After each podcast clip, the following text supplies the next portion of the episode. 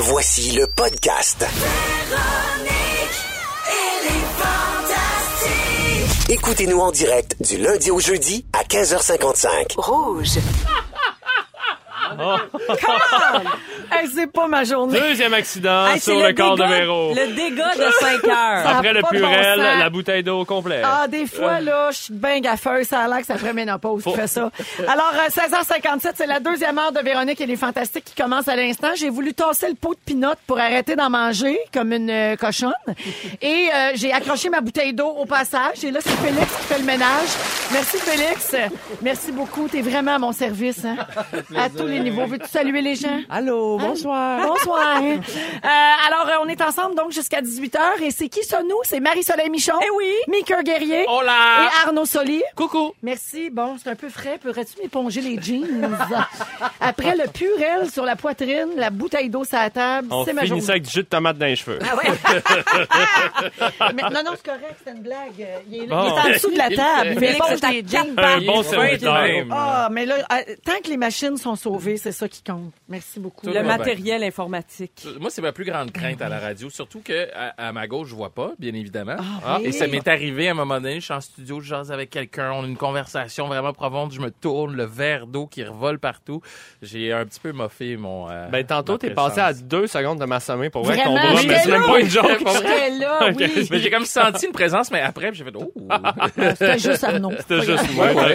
T'aurais pu me ramasser, ça, c'est pas grave. Ah, alors à venir au cours de la prochaine heure, Marie-Soleil, tu vas nous parler du perfectionnisme qui rendrait malheureux. Ça ébranle toutes mes convictions, Véro. Pour vrai? Moi qui crois à l'excellence et au souci du détail. Ben, regarde, moi, je suis poche, je suis poche et je ne m'en porte pas plus mal.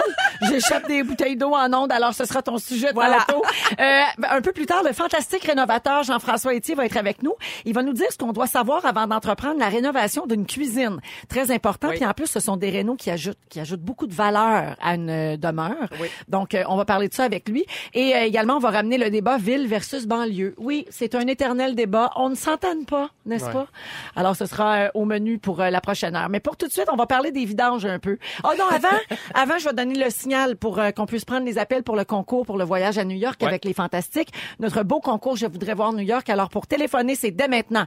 514-790-1073 et 1-855-768-4336. On prend le 33e appel et cette personne-là va jouer en onde avec nous.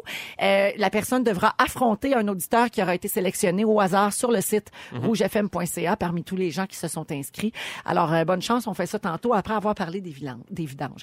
Est-ce que vous euh, gaspillez beaucoup la nourriture, vous autres? Non, moi, on fait vraiment un gros effort pour pas perdre le... le- On essaye, on essaye. C'est quasiment une joke chez nous. Là. Des fois, il reste quasiment rien. Tu sais, un fond de gras de canard dans une, une poêle. Là, mon chum me regarde. Je garde du ça. tu sais. Je suis là, oui, oui, il m'a fait de quoi avec ça? Ben Ouais. oui, ben oui. C'est si bon des frites euh, dans le gras de canard. Moi, je veux tellement pas gaspiller que je mange les affaires passées date. Ah, ça, c'est un problème. Ouais, mais c'est rendu Ouais, un non, running mais gag tu chez veux nous. dire là. passer date comme la date est passée, mais c'est pas Euh, pourri. tu veux- ah. C'est Ah. pour. OK, genre la Non, non. tranche de pain, t'enlèves le Non, bleu non. puis t'en manges? Oui. Moi, Le oui, moi, je fais fromage, ça. le fais- Le Impossible. fromage, je le fais tout le temps.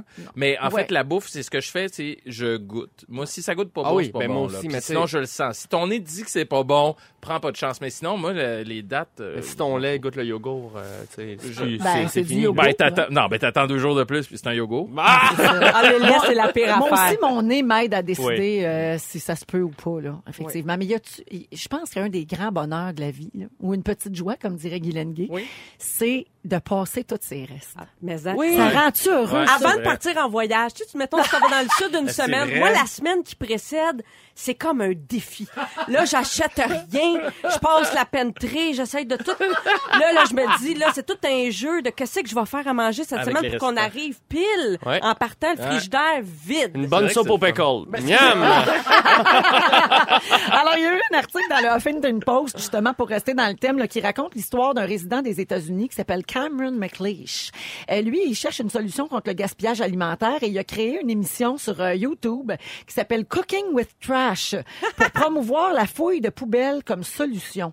Euh, alors, vous connaissez sûrement le dumpster diving. Ben oui. Une pratique qui est de plus en plus populaire. Alors, les gens récupèrent de la nourriture qui provient des bennes à ordures des épiceries ou encore des centres commerciaux parce que c'est vrai qu'il y a un paquet de bonnes affaires là-dedans qui sont au jetées. marché Jean Les marchés, Ah, c'est les incroyable. marchés, effectivement. Ouais, Mais jettent, euh, On sent là, quand même que les commerçants font un effort Oui. pour que ce soit envoyé, par exemple, dans des organismes, tu sais, euh, dans des, des, des euh, refuges. euh. C'est juste que souvent, euh, pour un boulanger, c'est plus facile de donner ses pains, ses croissants directement à, à un organisme pour les gens dans la rue. Mais quand c'est des légumes, ça prend quelqu'un pour le, le- le travailler, le transformer, le cuisiner. Oui. Puis souvent, je trouve qu'il manque d'intermédiaires pour justement que cette bouffe-là soit pas gaspillée. Oui, oui, oui, tout à fait.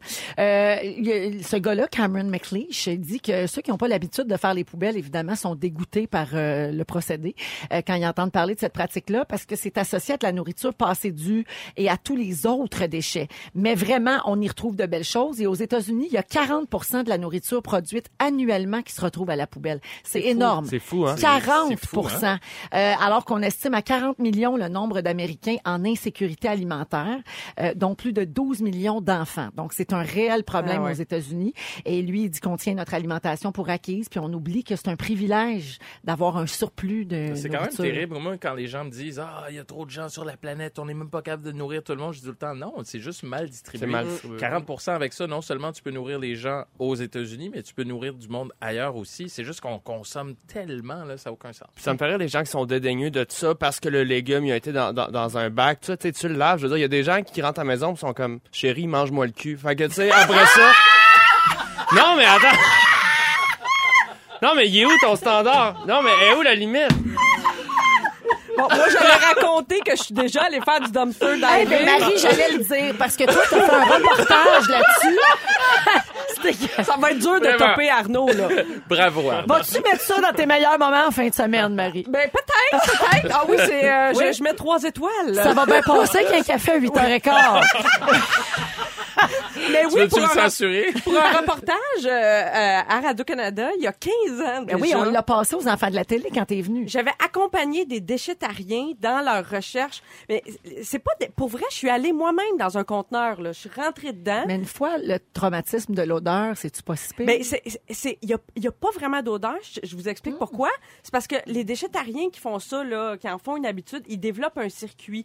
Ils développent, ils savent où aller, à quelle heure. Ah, Et ils vont ça très vite, pas. très vite après la fermeture du magasin, tu comprends? Ouais, une bon, après, là, il y a des magasins qui se sont mis à mettre des cadenas sur leur euh, Ben ouais. conteneurs. Ça, c'est un peu euh, Ouais, Il y en a qui questionnable. mettent de l'eau de. Javel aussi Oui. euh, sur la bouffe. Ben, là. c'est ça. Même que des fois, c'est c'est euh, c'est- c'est emballé. T'as des sacs de pommes juste parce Ben que, mettons, il y en a des poquets un peu ou quoi que ce soit. Mais tu sais, tu peux faire des compotes, des tartes avec ça. C'est- C'était C'est emballé, inouï. Ce qu'on a trouvé ce soir-là, là, la récolte qu'on a eue, pour vrai, j'en suis pas revenue. C'était, c'était incroyable. Moi, j'ai travaillé dans un resto, puis on jette tellement de bouffe dans un resto. C'est ça qui m'a donné le goût de, de plus gaspiller. Quand tu rentres chez vous, tu fais ça n'a pas de bon sens. Eh, Effectivement. Puis il y a quelqu'un que je salue d'ailleurs au 6 12 13, Eliane, qui dit informez-vous sur les paniers Second Life. Je commence à en entendre parler de plus en plus des paniers de légumes trop moches pour l'épicerie, Mmh, ouais, mais qui sont encore très bons. Alors ils en distribuent là, tu sais, tu peux commander ton fait, panier. moi, tu Life, fait? ça, ça, ça fonctionne Ah, super bien. Bon, tu vois, c'est une très bonne suggestion. merveilleux. Alors euh, voilà, essa- essayons de faire attention euh, au gaspillage Ouais. parce que c'est trop triste. Allons-y avec le concours. Je voudrais voir New York. Dans Véronique et les Fantastiques.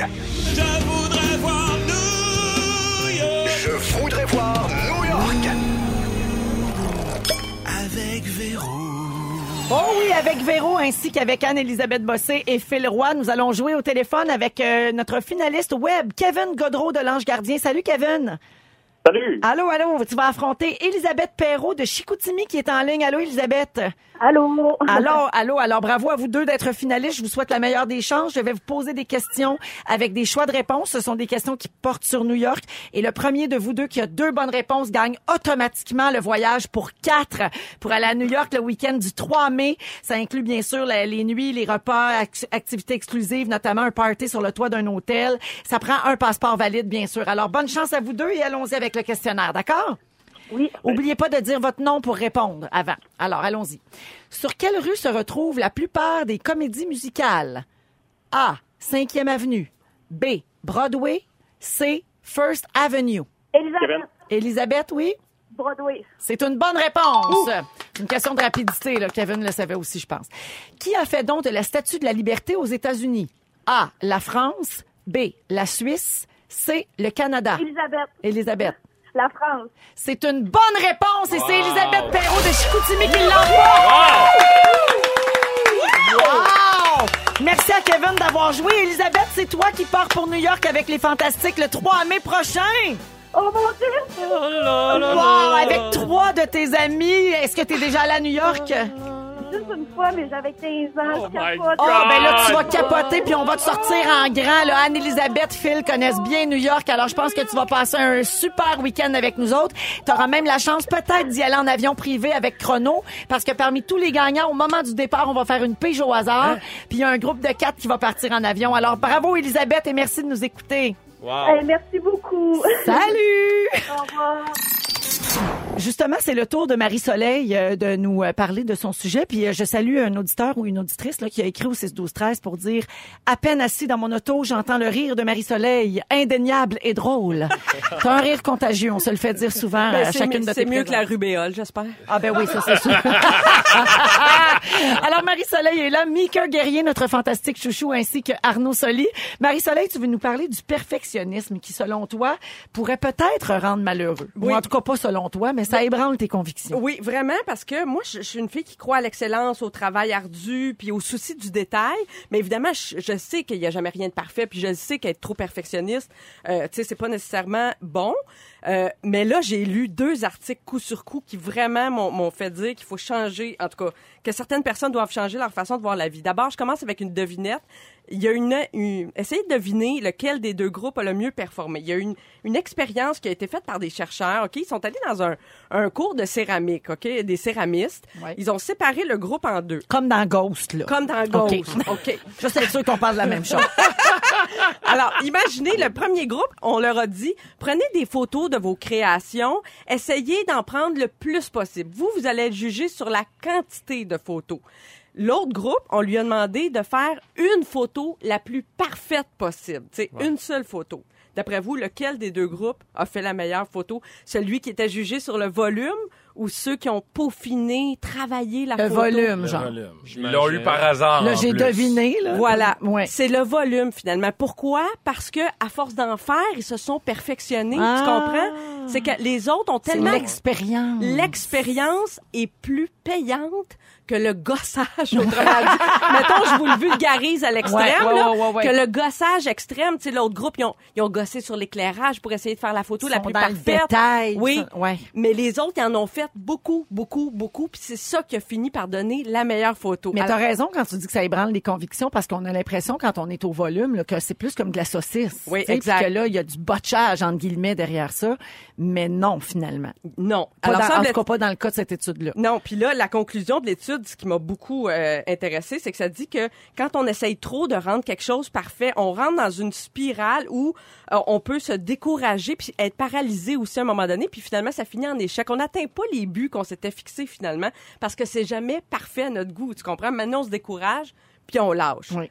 L'autre aspect, je tombe sur un autre article, une psychologue qui écrit dans le New York Times. La vie te parle, Marcel. La vie me parle, m'envoie des messages codés à travers les journaux. Calme-toi, Marie-Soleil. C'est ça que la vie dit. pourquoi les filles euh, sont si bonnes à l'école? Tu sais, On, on- ça fait longtemps qu'on entend parler de ça, que dans tout le parcours scolaire, du primaire jusqu'à l'université, les filles sont plus nombreuses, peut-être plus disciplinées, plus studieuses que les garçons, mais qu'une fois rendues sur le marché du travail, ça se matérialise pas de la même manière. Tu sais, on dit aux États-Unis que 95 des plus grosses jobs là, de direction dans des compagnies publiques sont occupés par des hommes. Oui. 95 C'est C'est énorme. énorme, là. C'est, monde, inacceptable là. même. Là. Tu sais, Ouais. Alors, comment ça se fait? Elle, elle s'est intéressée à ça. Ouais. Comment ça se fait que les filles sont si bonnes à l'école, puis après ça, il y a quelque chose. Qu'est-ce qui se passe? Parce qu'on se dit ça peut pas être juste du sexisme. Il y a peut-être autre chose. Il y a bien sûr tout ça. Tu sais, les femmes rencontrent plein d'obstacles Ouais. dans, dans le monde du travail. Mais là, j'ai trouvé ça intéressant. Les filles, des fois, travaillent trop pour rien à l'école. Hum, ben oui. Et développent une espèce de sentiment de zone de confort juste quand elles ont over-travaillé. Oui. Quand elles ont over-étudié. Mais tu sais que ça, c'est un, un symptôme d'anxiété. Oui. C'est une façon de gérer son anxiété. C'est que si je, préparer je ouais, me ouais. prépare plus, si je travaille plus fort, j'ai l'impression d'être en contrôle de la situation. Voilà. Et là, souvent, on obtient des bons résultats quand on fait ça. Oui. Mais là, on développe, on associe dans notre cerveau le travail ardu, mais démesuré. OK? Ouais. Là, je dis pas aux, là, c'est pas un, c'est pas un message aux écoliers, c'est Ouais. de travailler. Non, là, non, c'est pas non, ça non, que non, je non. dis. Mais C'est c'est que juste des de pas fois, aller trop loin. ben c'est ça, c'est parce que la différence, mettons, entre avoir 90 puis 99, c'est c'est énorme l'effort que tu vas devoir faire pour Oui. te rendre, Ouais, tu comprends? Pour le détail. Alors là, que le il faut faire la 90, différence, c'est suffisant. Ben, ben en masse, là, Ouais. tu sais, et que les garçons, pendant ce temps, eux, se gagnent une confiance en eux dans le parcours scolaire et se fient plus sur leur compréhension, qu'est-ce qu'ils ont compris des cours, puis ils se fient là-dessus, tu sais, Mm. puis que ça, cette confiance-là, c'est précieux et que c'est ça qui leur... Tu sais, sur le marché du travail, les gars, quand Ça ils les se font proposer sert. une, Ben oui. une, une promotion, même s'ils se sentent pas tout à fait prêts, Même ils se pas demandent bon. pas, je suis capable. Ils- j'y vais. Ils, ils se lancent. les filles, tant qu'elles se sentent pas à 100% parfaites, 100% prêtes, nanana, Ouais. elles hésitent beaucoup. C'est vrai. Tu vois, et là, il faudrait régler ça donc à l'école. Ben, si je me fie à mon parcours co- scolaire, c'est vrai, j'étais pas très très bon, puis finalement j'ai réussi à faire de quoi? Pour vous dire à quel point j'étais pas bon, quand je suis arrivé à l'université, j'avais une de mes profs qui m'avait enseigné aussi au cégep, elle m'a vu, elle fait "Hein, qu'est-ce que tu fais là Ah! Ouais, Ah, c'est fou comme l'arrogance, ça mène Ouais. loin. Moi, arrogant, Je t'agace. jamais de la Ben vie. non, je t'agace. Un peu quand même. Là, Voyons comment c'est ça, elle? Mais oui, mais parce que. Je ben, les décèle, j'en ai marié un. C'est pour ça que je l'aime autant, ton chum. On Ouais, c'est s'entend ça, vous bien. avez des points mais, communs. Mais c'est plein de petites affaires comme ça parce que dans mon parcours scolaire, j'étais pas très très bon, puis j'étais pas très confiant à l'école parce que je me faisais taper dessus. D'ailleurs, je me faisais appeler le grand dadais du fond de la classe. Ben voyons! Mais avec le temps, à force d'avoir des échecs, ben t'as plus peur de l'échec. Ouais. Tu dis, Ah, ben ça, c'est quoi? C'est pas grave si je rate mon coup cette fois-ci, je vais me reprendre la prochaine se fois. relève. puis Je vais quand même me rendre jusqu'au bout. Ça, c'est une que leçon à apprendre dans la vie, Ben, vraiment, j'ai le plus amis- jeune possible. ben, c'est ça. J'ai d'autres amis, eux autres, qui ont toujours eu des A. Fait que quand ils arrivent à- avec un, un problème, ben, ils sont un peu bloqués. Ben, voyons donc comment ça, ça marche pas du premier coup, puis ils se fâchent. C'est super intéressant. Merci beaucoup, Marie-Soleil. Ça fait plaisir. Marie-Soleil Michon? Arnaud Soli. Et notre, euh, Fantastique chouchou. fantastique chouchou. Ça qu'a fait. Ouais! Et maintenant, accueillez le fantastique rénovateur, Jean-François. Merci, Raphaël. Merci, Rafi. Wow. Salut, Jean-François Etier. Salut, Héros. Allô, tu vas bien? Ça va super T'es bien. entré en studio en faisant des bruits que- comme Hulk, euh, je sais pas pourquoi. Oui, parce que c'est mon bruit du jour Ah, que je vas-y voulais donc. qu'on qu'on parte avec. Le bruit de la semaine. Ça donne le ton. Oui. Ça, ça réveille le matin quand tes voisins rénovent. Qu'est-ce que c'est? Je sais pas. Ça me Cloche rappelle, Ça- la cloche de la cantine. ça me rappelle mon, ça me rappelle- Ça me rappelle les souvenirs, moi. Ça Qu'est-ce sonne que creux. On parle d'acier ici. Ah oui? Moi, j'ai apporté euh, ma pince Monseigneur. Ouais. En fait, qui est une grosse barre d'acier coupée en biseau au bout. Et puis c'est pour, comme euh, une grosse pince à sourcils. Mais, mais la moitié d'une grosse pince à sourcils. c'est pour casser de la glace. Ah, ben c'est pratique, Ah, c'est Moi, je me suis acheté ça cette Je semaine. pensais Ah, que c'était oui. pour faire la vasectomie à Mika. euh. Tiens ton souffle! Ah! Ça va prendre deux secondes. Jean-François, cette semaine, tu veux nous parler de rénovation de cuisine parce qu'on sait que ça ajoute beaucoup de valeur à une résidence. Euh, et, mais c'est un gros projet quand même quand on s'attaque à ça. Je pense que dans une vie, une cuisine, c'est un gros projet autant que l'achat d'une voiture, puis même les budgets peuvent accoter facilement l'achat d'une voiture. Puis c'est pas tout le monde qui font des flips réguliers puis qui nagent là-dedans. Pour beaucoup de gens, c'est des, des projets de vie. Oui. Il y a des gens qui restent au même endroit pendant 30, 40 ans, 50 ans. Quand ils font leur projet cuisine, c'est super important pour eux autres, puis ils mettent tout leur cœur. Présentement, on est dans les temps durs pour la réno. On n'aime pas trop ça, charrier du stock, puis c'est plus tough. Mais tout le monde, en fait pas tout le monde, tous ceux qui ont des projets euh, Renault 2019 de cuisine sont en train de les concevoir, puis je le sens présentement, Ah on reçoit oui. des téléphones, ça brasse. Euh, les gens sont en pleine conception parce que pendant le- le- la période du printemps, de l'été puis de l'automne, c'est là que ça va se passer Oui. le plus. Oui. Maintenant, euh, il y a toujours des questions comment on part ça, puis on peut se garocher dans tous les sens quand on Ouais. part un, un projet cuisine. Et puis ça peut monter vite, là, tu sais. Ça Ouais. coûte cher, ça devient un projet ambitieux si on ne retient pas un peu. Ouais, au niveau du budget, là, faut essayer de déterminer notre budget. Ça, c'est une des premières choses qu'on a à faire. Puis j'ai essayé de résumer ça en six étapes pour planifier notre affaire. Parce que des fois, il y a des choses qu'on peut garder dans notre cuisine. Par exemple, moi, j'ai déjà rénové, puis on a gardé les caissons des armoires. Oui. Au lieu de tout Ben ouais. changer ça, on a changé juste les portes, puis on a économisé beaucoup C'est ça qu'on appelle du capping. On peut faire du capping, Oui. on peut faire de la peinture, on peut changer simplement euh, des poignées, on peut enlever des portes dans des caissons du bas, Ouais. mettre des tiroirs, euh, dosseraient, comptoirs. Ça, c'est des, des questions esthétiques.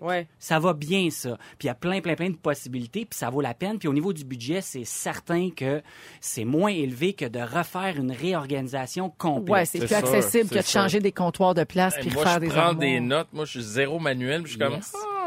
Ouais. Fait que Ah si c'est juste cosmétique ton affaire, tu peux tout de suite sauter au Pinterest puis au magazine puis puis, voir un peu le look que tu veux que ça donne. Ouais. Tu peux changer les portes, les façades de tiroirs, bon, etc. Fait que ça c'est bon parce que l'erreur que beaucoup font, c'est qu'ils sautent au magazine puis au Pinterest en premier. Ah. Puis ça là, c'est Des un fois, c'est pas rendu- réaliste, hein? ben, en fait, c'est que c'est un rendu final qui colle bien à la situation où ça, ça a été euh, fait, cette Ouais. cuisine-là. Euh, et, et il y a aucune cuisine qui se ressemble et il y a aucune cuisine qui va avoir le même prix final. Ben, au Ouais. début, souvent, tu veux tout refaire, puis à un moment donné, tu te rends compte, bon, la plomberie passe là, l'eau est là. Ouais. Puis là, je changerai pas tout ça de place parce que c'est Il y a là des contraintes. C'est quoi l'essentiel? Voilà pourquoi les, les six étapes. Première étape, tu essaies de définir ton espace, les fenêtres, les portes que tu as, dans les, les points d'accès. Euh, ça, Ce il qui faut... pourra pas bouger, là. ce qui pourra pas bouger, puis qui est plus qui est plus difficile là, à, à transformer. Le mur porteur. Le mur porteur. Bon, Ah, le fameux bien important, mur ça. porteur, je Moi, je, moi, je prends pas de chance, je cogne dessus en collant mon oreille. Yes. Dans les condos, il y a des espaces pour les électroménagers, poêles, frigidaires, etc. Puis ça, ça, ça bouge pas vraiment. Deuxième étape. Deuxième étape, déterminer les commodités qu'on souhaite. Si on tripe sur le café puis qu'on veut un espace café puis tout ça, euh, il faut il faut les euh, il faut les prévoir. Ouais. Prévoir si tu veux vraiment plus de tiroirs, des cabinets, garde-manger, l'ensemble de ce que tu vas utiliser euh, pour Selon tes ça- propres habitudes à toi, c'est ça. Si Ouais. t'es jamais chez vous puis que t'as besoin d'une micro-cuisine, ça détermine déjà pas mal de trucs. Mm-hmm. Troisième, déterminer, euh, organiser les différents cabinets parce que dans les cabinets, si tu fais une réorganisation, il y a des standards de 12 pouces, euh, 15 pouces, 18 pouces, 24 pouces, 30, 36. Puis ça, tu peux comme commencer à classer ton organisation de l'espace avec ces standards-là. Quels sont du haut, quels sont du bas, là, pour comme compartimenter. Parfait. Quatrième, Oui. tu prévois toutes les mécaniques, la ventilation de la hotte, l'électricité, l'éclairage, tu mets-tu des encastrés, euh, tout ce que tu vas avoir besoin au niveau de la, de la, euh, de la plomberie, euh, etc. OK. Ça, c'est mécanique du bâtiment. Ouais, ouais. Cinquième, là, tu peux sauter dans le Pinterest OK. pour avoir, quand Il tu vas avoir temps. organisé ça, Pour, On voir, a- euh, une, pour avoir une idée de, de- du look du final. look. Puis là, tu peux Les t'inspirer. couleurs, tout C'est ça. ça. Puis faire ton magasinage, voir au niveau de la robinetterie, de l'évier, qu'est-ce qui existe et les prix. C'est là que tu vas aller chercher les prix de chacun des éléments en fonction du look que tu veux que Ben ça ouais. te donne. Généralement, c'est là que tu vas déchanter un petit peu. Ouais. C'est ça. Puis c'est là que tu vas réajuster aussi ton ça. budget de céramique, ton budget de dosseret, etc. Et finalement, là, tu fais euh, tes choix finaux puis tes achats avant que ta personne ou toi-même commence à Avant démolir. de démolir, oui. Exact. tu peux commencer à faire déjà euh, tous tes choix d'achat puis euh, déterminer si ça rentre. Excellent. Voilà. Eh ben, Wow. merci C'est beaucoup, étape Jean-François. rapide. C'est cette étape rapide, ouais. Puis il y a beaucoup de gens qui parlent du refacing. Refacing? Re- oui, c'est ça. Donc, juste changer les portes d'armoire. là. technique qui existe. Exactement. Puis c'est écologique, c'est moins cher, effectivement. Ouais. Donc, parce qu'on récupère finalement Moins ce qu'on a. oui, Oui, oui. effectivement. C'est ça. Merci, Jean-François. C'est déjà ça. C'est hein. déjà terminé. C'est trop gros comme sujet. Ouais, oui, ben c'est sûr. Tu pourrais le faire deux, trois semaines en ligne. On aurait d'autres choses à dire encore. Merci d'être venu. Ça fait plaisir. Notre fantastique rénovateur Jean-François Etier qui est là tous les mercredis. Est-ce que vous vivez en ville? Ou en banlieue et pourquoi? On en parle tout de suite après. Vous pouvez nous texter au 6 12 13 si vous avez des choses à nous dire là-dessus. Bougez pas. Avec Marie-Soleil Michon, Mika Guerrier et Arnaud Soli. J'ai une petite salutation à faire au 6 12 13 Il y a Roxane qui nous écrit tantôt. Arnaud t'a fait un bon gag là, de mangeage de foufoune. Et euh, il y a Roxane qui nous écrit pour dire alors ma fille de 3 ans répète sans non. arrêt mange-moi le cul. Non! Non! Non! Arnaud! Oh! Arnaud, tu vas être obligé d'aller garder à ça samedi soir. Alors, elle dit Vive rouge. C'est la deuxième fois que ça arrive à Roxane et à sa fille. La dernière fois, c'est quand Mélanie Ménard est venue et elle parlait de, de- d'organes masculins. Oh mon Dieu. Alors, Ah, sa fille entend le mot puis elle l'accroche là-dessus. Alors, Bon, ben, on euh, salue aussi ses collègues du CPA demain qui vont répéter ça. Ouais, mais c'est, ouais, mais on va c'est mieux partir que... une vraie, une vraie infection mais moi, c'est tellement mon genre d'affaires. Ah. Mes enfants, il n'y a pas une insanité qu'ils n'ont pas entendue Ouais, et mais c'est ou mieux. dite. Puis c'est correct, on explique ça, c'est pour les grands, on dit pas ça. Écoute. Puis on n'en fait pas un drame. Là. Puis drôle comme pour ça, tout le monde, il, il accroche pas trop, tu sais, il accorde Non, pas trop d'importance à ça. C'est mieux que de crier œil de vitre partout. Là. Ouais, c'est ça. Toi, t'es en train d'enseigner ça à ta fille, Maker. Ouais. De pas crier ça là, quand elle rentre quelque part. Mon père, il est bon, les pirates arrivent. Alors, euh, parlons un peu de la ville ou de la banlieue. J'ai lancé la question avant la pause tantôt, puis on a reçu quelques messages euh, au 6, 12, 13. Il y a des gens qui, qui aiment mieux vivre en campagne. Hein. Les étoiles sont visibles en campagne, nous dit-on. Ouais. Il y a quelqu'un qui dit banlieue all-in, deux heures de route de trafic aller-retour pour retrouver mon 10 000 pieds carrés, ça n'a pas de prix. Ah. Tu sais, parce que c'est beaucoup en banlieue, c'est Ouais. plus grand pour Ouais. moins cher euh, versus euh, la ville.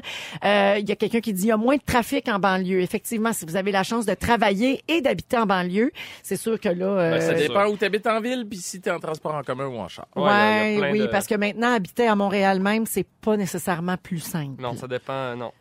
Ben, l'idéal, c'est de- dans, dans le monde idéal, c'est d'habiter près de son travail, peu importe où. Exact. Mais là, dans un couple, des fois, les deux travaillent pas dans la même ville. Puis il y a les prix aussi. Acheter en ville, c'est plus cher. Tout ça, c'est compliqué. Ouais, puis tu changes de Exactement. job aussi. Si tu Oui, ben, c'est choisis euh, ta maison selon ta job, puis tu finis par changer de job. Moi, je suis chanceux, je travaille à 10 minutes de chez nous. Ma blonde travaille à 10 minutes de chez nous. Réglé. Merveilleux, C'est ça. Mais c'est vrai qu'il y a de la chance mais- aussi là-dedans. Euh, Patrick Lagacé a publié un article en fin de semaine euh, concernant le, le- le solde migratoire déficitaire de Montréal parce que la métropole a perdu environ 25 000 personnes en 2018. Donc, principalement des familles qui quittent pour aller vivre en banlieue, là, un classique. Et Patrick Lagacé expliquait dans ce papier-là que lui-même a déjà souvent pensé à quitter Montréal pour avoir une maison plus grande, pour moins cher, pour pas endurer les nids de poules, les billets de stationnement, les bancs de neige dans les rues, euh, trop de mois par année. Mais il change toujours d'idée parce qu'il avait lu un article en 2006 dans le New Yorker, euh, un article qui explorait le fait de voyager de la maison au boulot et du boulot à la maison. Saviez-vous ça que ça s'appelle le navettage? Ah. Moi, je Ah le ouais? savais pas. Non. Alors, ton trajet là, entre la maison et le travail, c'est le navettage. Et il y a des universitaires qui ont quantifié le bonheur qu'on sacrifie quand on choisit de vivre loin de son travail. Donc, ça rejoint ce que tu disais, Meeker. Euh, chaque tranche de 10 minutes passées à navetter résulte en une baisse de 10% dans nos connexions sociales, puis donc dans notre niveau de bonheur, si on veut. 10 minutes, Finalement, 10 les- Ouais, Ouais. Fait que les banlieusards ont pas d'amis, c'est ça que ça dit. Ouais. ben, ben, en fait, c'est à moins que tu travailles en banlieue. Ah, tu ouais, comprends? Ouais, ouais. Alors, navetter pour le travail, c'est lié à l'isolement social et l'isolement social cause un déficit de bonheur. C'est donc tout à fait logique. Ça coûte moins cher d'habiter plus loin du travail, mais le temps qu'on y perd en s'y rendant nous rend plus malheureux. Alors, c'est un économiste qui avait expliqué ça dans le New Yorker. Euh, alors, est-ce que vous êtes d'accord? Est-ce que, d'abord, est-ce que vous voyagez beaucoup, vous autres, pour vous rendre au travail? Meeker, tu viens de dire 10 minutes. Ben, Toi, Arnaud, nous, à côté. euh, nous, on fait de la route, mais euh, pour les shows, là, tu sais, comme Ouais, humoriste, je ben fais oui. le tour du Québec, mais c'est pas le même genre de déplacement dans, dans la mesure où on n'est pas systématiquement pris dans un trafic. Ben non, Moi, c'est de nuit entre Je ramasser le un McDo, là, c'est le le fun. des fois, là. Non, mais... Et si bol, oui. Non, mais je, je l'ai fait, là. Des fois, t'as as des gigs le matin, t'as des jobs où est-ce que t'es pris dans le trafic. Et ce sentiment-là, euh, j'ai beaucoup de respect pour les gens qui vivent ça souvent parce que c'est très, il y a quelque chose de très frustrant d'être- d'être pogné Ah là. ouais. Ça avance pas. C'est, à un moment donné, c'est frustrant parce que t'es impuissant. Ouais. Je suis content de pas le vivre, puis, mais je salue les gens qui, qui ont pas le choix parce que, c'est- Mm. écoute, c'est c'est une problématique. C'est ça, c'est une vraie C'est problématique. tout un calcul? Les gens, les gens sont déchirés, je pense, parce que, tu sais, l'idée d'avoir pour une famille, de- quand tu as des enfants surtout, c'est surtout là que le dilemme se pose. Là. Oui. Tu sais, parce que souvent, quand, quand tu es en couple ou quand tu es seul, ben, un condo en ville, ça fait, là, tu sais. Ben, là, quand les enfants arrivent, l'idée d'avoir une maison, une cour, une piscine, tu sais, des fois, Ouais, mais je ça me dépend, c'est c'est quoi? surévaluer cette idée-là? Ouais, mais ça dépend, que- c'est quoi pour toi la qualité de vie? Ben, Tous mes ça. amis qui vont en banlieue disent la qualité de vie. Mais pour moi, la qualité de vie, c'est pouvoir aller me chercher euh, l'épicerie qui est en face, ma pharmacie est en face, ma boulangerie est en face. Je peux me lever le samedi, ben, quand je travaille pas le samedi, là, en jogging, aller me chercher des croissants en face, puis revenir euh, sur ma terrasse. Oui, c'est plus petit, mais je me tape pas les deux heures. Puis je peux profiter de mon chez-moi, de ma blonde et de ma Ben, petite deux ça. heures avant tout le monde, tous les jours. T'as peut-être pas de Ouais. piscine, mais c'est ça, Ouais. le temps que tu passes pas dans le trafic, tu le passes avec les gens que t'aimes. Tu sais, des fois, je me dis, quand t'arrives dans ta maison en banlieue, après avoir fait beaucoup de trafic, perdu beaucoup de temps là-dedans, là, là, t'as le gazon à faire, la piscine, le backwash, puis tout Ouais. ça. Tu sais, il faut Mais- mais s'occuper si de la tu trouves maison. que ça vaut la peine, Oui. tu sais, ben, il y a des gens aussi qui profitent du trajet pour faire autre chose. Voilà. Comme écouter Ne- la radio. Oui, absolument. D'ailleurs, il y a quelqu'un qui dit, mais avec vous autres, ben, euh, c'est- c'est- ça- on adore vivre à la campagne, on adore passer du temps dans le trafic, ça nous rend pas malheureux et on est là pour vous faire passer le temps. Ben ça, ça nous fait plaisir. Et c'est pour ça qu'on est là d'ailleurs. Mais euh, il y a aussi des gens qui en profitent pour régler d'autres choses. Euh, Ouais. Par exemple, tu sais, si t'es en auto, tu peux, euh, ben là, faut faire attention là, mais tu peux régler quelques appels, disons, Oui, avec ton ça. main libre. Si t'es dans le trafic, au moins, t'es es arrêté. Fait que t'es pas trop euh, déconcentré. Il y a aussi des gens qui prennent, par exemple, le train, tout ça. Tu peux lire, tu peux travailler, Ouais, ouais, ouais. tu peux euh, t- vraiment juste décompresser, dé- débrancher Oui. ton cerveau avant de tomber sur ce qu'on appelle le deuxième chiffre à la maison.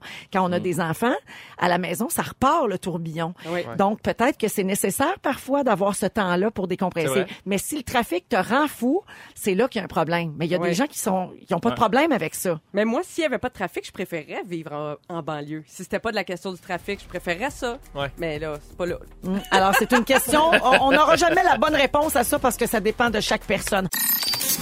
Félix Turcotte. Ouais, bonjour Félix. bonsoir. Bonsoir. Toujours avec Marie-Soleil, Mika et Arnaud. Alors, euh, Félix, t'as pris beaucoup de notes. Il s'est dit beaucoup de choses aujourd'hui encore. Il s'est dit bien des affaires. Si vous avez manqué un petit bout, je vous résume ça. Véronique, je commence avec toi. Tes totons déclenchent les machines naturelles. Ça part fort. Tu me rappelles qu'il y a une différence entre sous-sol et coccyx? Merci pour ça. Et si tu te sépares, tu veux que Louis finisse tout seul dans un fond sous-sol. Oh oui, monsieur. c'est noté. Inondé ou pas? Les cœurs guerriers, Oui. il y a des gens qui ont fait le saut de te voir à l'université. T'es toujours à un drink de lancer ton œil dans le bol à punch. Et tu préfères rouler dans un beau char que d'envoyer ta fille à l'école? Bon, à juste 16 mois, mais je te juge pareil. Marie-Soleil, tu prends Arnaud pour l'homme de la Renaissance. Ton rire est contagieux, mais moins que la rubéole. Et les gens qui n'écoutent pas tes conseils courent le risque de finir au Normandin. C'est la vie. Arnaud, t'as déjà sorti de Salomé Corbeau à l'OSM. C'est très compliqué. Tu pensais que Célie, c'était un espace à la SAQ. Et en matière d'alimentation, ce n'est pas difficile. Hein? Tu manges des légumes moches et des culs. Bonsoir. Ça finit comme ça. Je pense qu'on doit quitter. Bye bye. Alors, à demain, si la direction le veut. Bonsoir. Ne nous manquez pas, en semaine de 15h55, Véronique et les Fantastiques. À Rouge. Rouge.